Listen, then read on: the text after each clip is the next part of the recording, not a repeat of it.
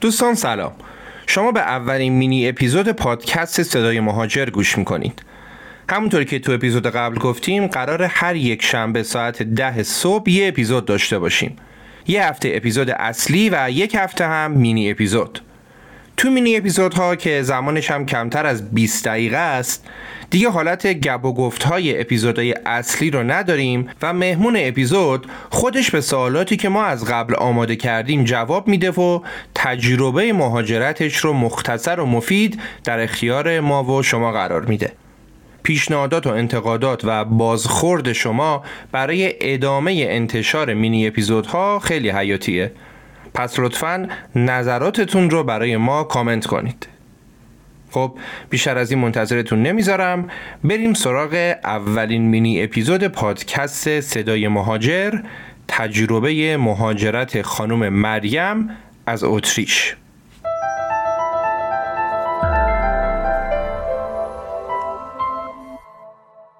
سلام، خسته نباشید. من مریم هستم، متولد 1374 و تا سال 2019 ایران بودم و رشته مهندسی پزشکی خوندم، گرایش بایوالکتریک در مقطع لیسانس، و از 2019 تا 2021 در کشور اتریش شهر لینز ارشدم رو گرفتم تو رشته مهندسی پزشکی، اما اینجا دیگه بهش نمیگن، توی دانشگاهی که هستم بهش بایومدیکال نمیگن، میگن مدیکال انجینیرینگ. بلافاصله بعد از فارغ التحصیل شدن استاد خودم بهم پیشنهاد دکترا رو داد. در حال حاضر که دارم این وایس رو ریکورد میکنم سال دوم دکترا هستم. اگه بخوام یه پله عقب‌تر برم که چی شد کلا من کشور اتریش رو انتخاب کردم، برای من انتخاب اتریش نسبت به کشورهای دیگه اولویت داشت، چرا که خانواده من تو سال 2018 به واسطه پدرم مهاجرت کرده بودن به اتریش، چرا که پدر من در اتریش کار میکرد، مادرم پیوست به همسر و خواهرم پیوست به خانواده. چون زیر 18 سالش بود به کشور اتریش مهاجرت کردن و برای من راحت ترین کشور اتریش بود نسبت به آلمان، کانادا، چون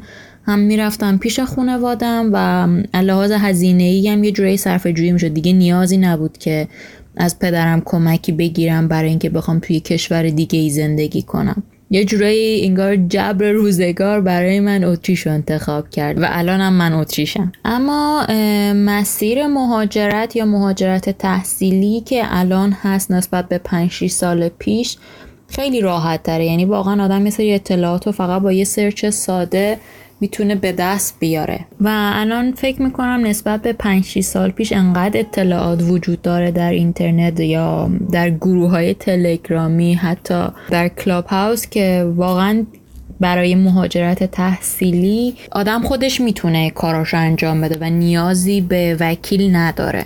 من خودمم وکیل نگرفتم، کارامو خودم انجام دادم، چون وقتی شما سرچ میکنین یه روال ساده‌ای بیشتر وجود نداره. اول از همه اینه که شما همه مدارکی که لازم داری برای مهاجرت تحصیلی رو جمع‌آوری کنی، همشون رو ترجمه کنی، متناسب با سفارتی که میخوای اپلای کنی براش تو خود وبسایت های سفارت بخونی که چه مدارکی نیاز داره، چه مدل ترجمه، چه سری سفارت ها ترجمه خودشون رو میخوان. الان مثلا برای سفارت اتریش شما نمیتونی ترجمه انگلیسی دیگه ارائه بدی، دیگه ترجمه آلمانی ازت میخواد. قبلا این شکلی نبود، اما الان فقط ترجمه آلمانی میخواد.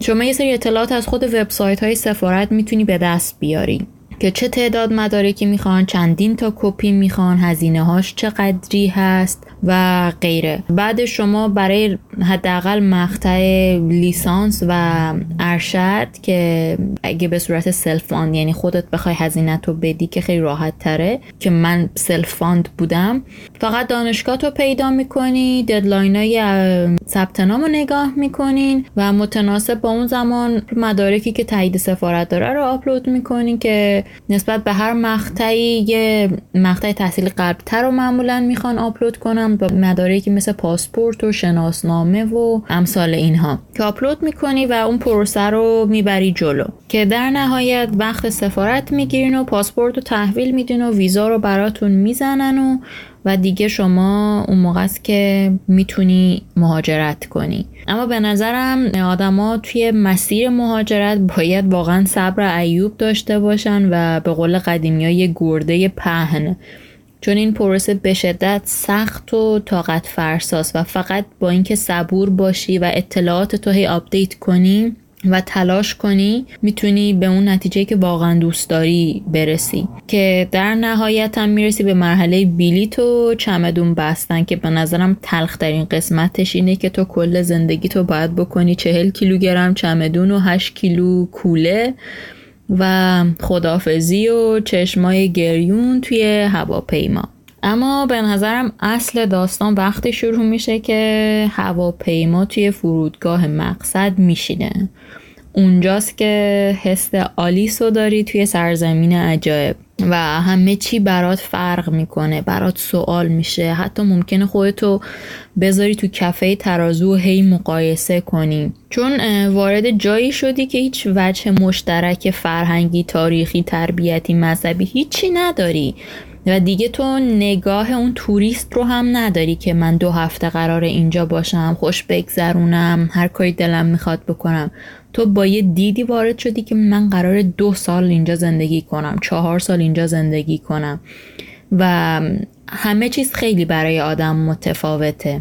اما چیزی که مهمه به نظرم اینه که باید درکش کنیم که این اتفاقات طبیعیه و نباید بترسیم. به نظر من اتفاقا بعد از این شوک هم استقبال کنیم، چون دقیقاً همینجاست که میتونیم با دیدای میدانی که پیدا میکنیم به مرور زمان، با اطلاعاتی که کسب میکنیم، اون پروسه بزرگ شدن و رشد رو شروع کنیم تو خودمون. حتی یه موقعی ممکنه کنجکاو بشیم و راجبشون مطالعه کنیم. مثلا من وقتی که اومدم اینجا اذهاب مختلف رو میبینم، یهودی میبینم، مسیحی میبینم. بعضی وقتا منو کنجکاو میکنه که ببینم اینا چه شکلی هن، اینا چه جور آدم هن. و در نهایت میرسی به این نکته که ما همه شبیه همیم، اصلا فرقی نمی کنیم. حالا هر کسی یه اسمی رو برای خودش پیدا کرده و انتخاب کرده. یعنی من معتقدم که این شوک حتی باعث میشه ما یکم مطالعه کنیم، یکم جهان بینیمون رو عوض کنیم. خوبی مهاجرت اینه که این بار دیگه برای خودمون شروع میکنیم زندگی کردن، دیگه نمیترسیم از چیزهایی که قبلا میترسیدیم و یه جورایی تلاش میکنیم که هر روز کیفیت زندگیمونو و رضایت خودمونو از زندگی هی بیشتر کنیم، هی بالا ببریم.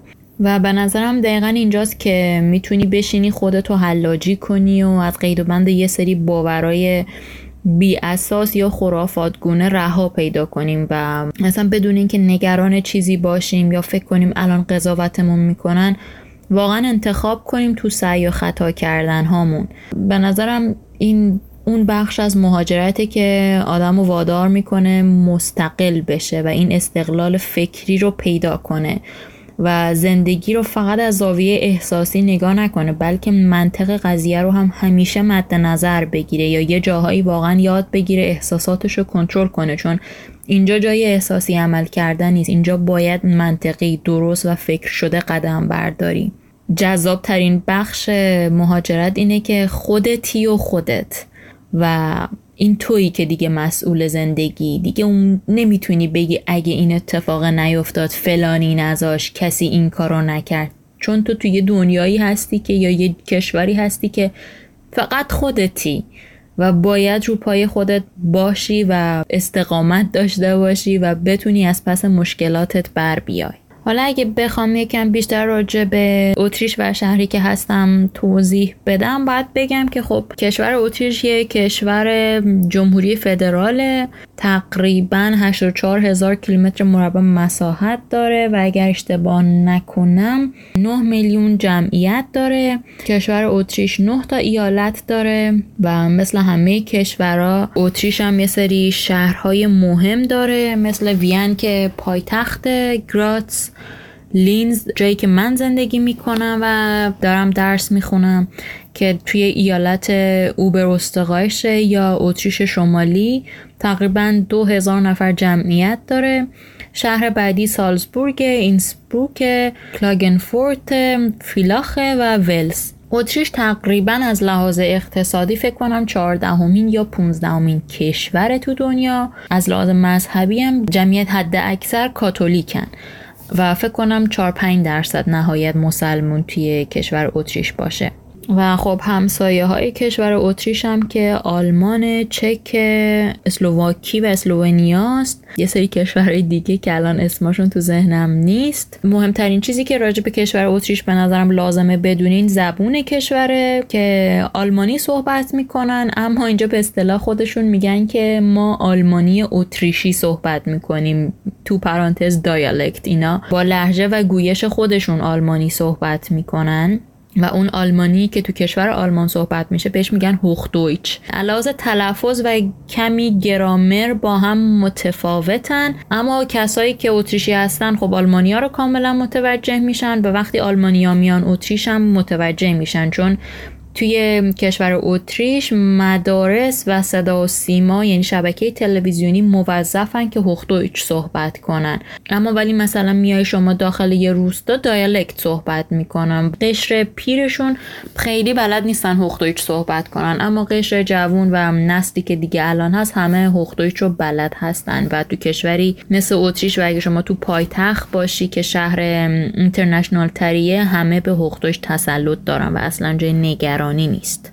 حالا اگه یکم بخوام عمیق‌تر بشم راجع به کشور اتریش، باید بگم که خب برای مهاجرت یه سری پارامترها هست که حتما باید بررسی بشه. مهمترینش بخش مالی مهاجرته، یعنی درآمد و هزینه ها به چه صورته. یه موضوع جالبی که وجود داره راجع به کشور اتریش اینه که کشور اتریش شما 12 ماه کار میکنی ولی به اندازه 14 ماه حقوق میگیری. توی وسط سال که تابستونه شما یه حقوق اضافه میگیری به اسم زوماگلد یا پول تابستانه که یه جوری کمک هزینه یا یه جور تشویقیه برای تابستون. و در آخر سال برای کریسمس یا وایناخت گلد یه حقوق دوباره بهتون میدن، یعنی شما در یک ماه 2 بار حقوق میگیرین، پول 2 ماه رو براتون واریز میکنن.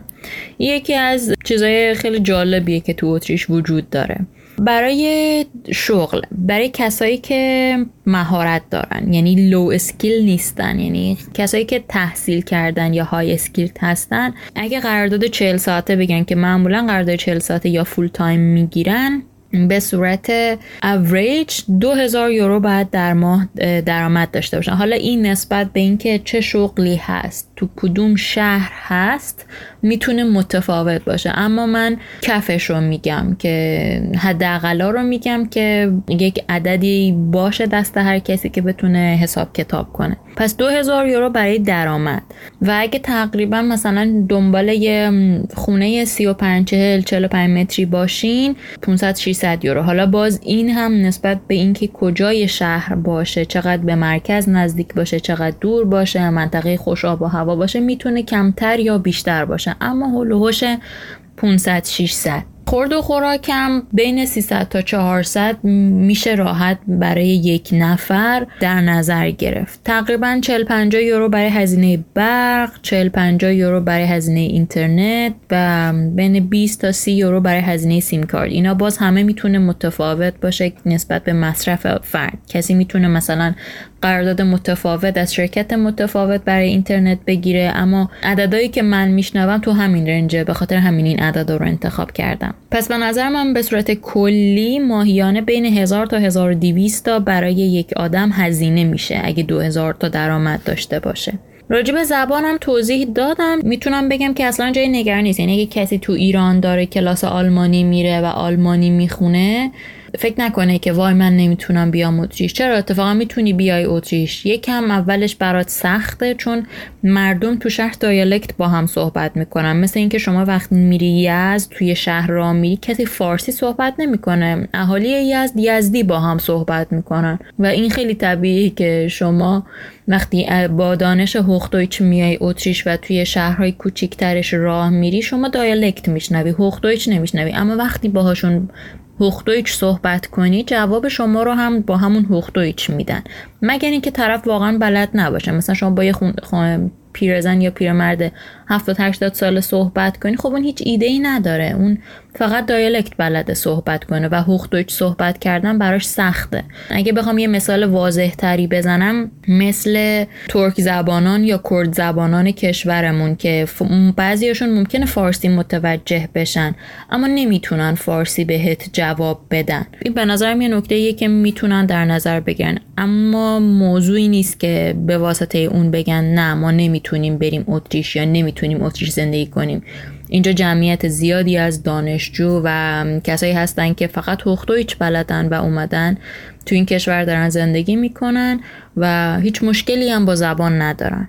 و وقتی راجع به زبان صحبت میکنیم، من پیشنهادم اینه که اگر کسی فکر میکنه تا 3-4 سال آینده مهاجرت میخواد بکنه، از الان شروع کنه زبان خوندنه. نذاره که بگه خب من حالا 3-4 سال دیگه، بذار 2 سال دیگه زبانو میخونم. به نظر من شما زبانو به عنوان کلیدی ترین و مهمترین عامل باید بهش نگاه کنین، چون وارد یک کشوری که میشین اولین چیزی که شما احساس نیاز میکنین اون گفتگو و برقرار کردن ارتباطه. پس میطلبه که شما حداقل یه تسلط کافی رو داشته باشین روی زبان، هم برای ارائه کردن خودتون و هم برای فهمیدن و درک طرف مقابلتون. پس به نظرم موضوعی که خیلی باید روش وقت بذارن و هزینه بکنن رو براش. یه موضوع دیگه ای که به نظرم خیلی مهمه برای مهاجرت اینه که برای ماهایی که تو ایران زندگی میکنیم و به آب و هوای آفتابی عادت داریم،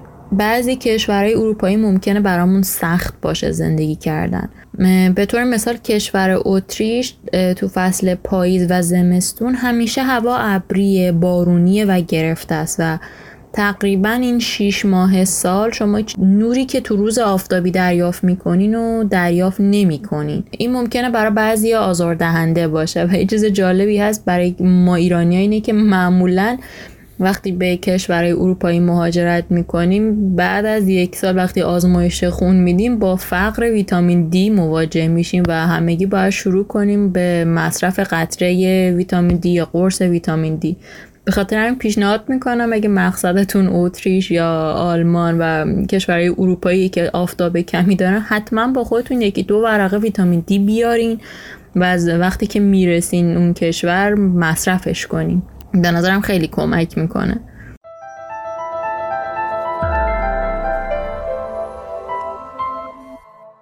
امیدوارم که با حرفام تونسته باشم به دوستانی که کشور اتریش رو انتخاب کردن کمک کنم و ممنونم از شما و پادکست مهاجر که این فرصت رو در اختیار من گذاشتیم. خدا نگهدار.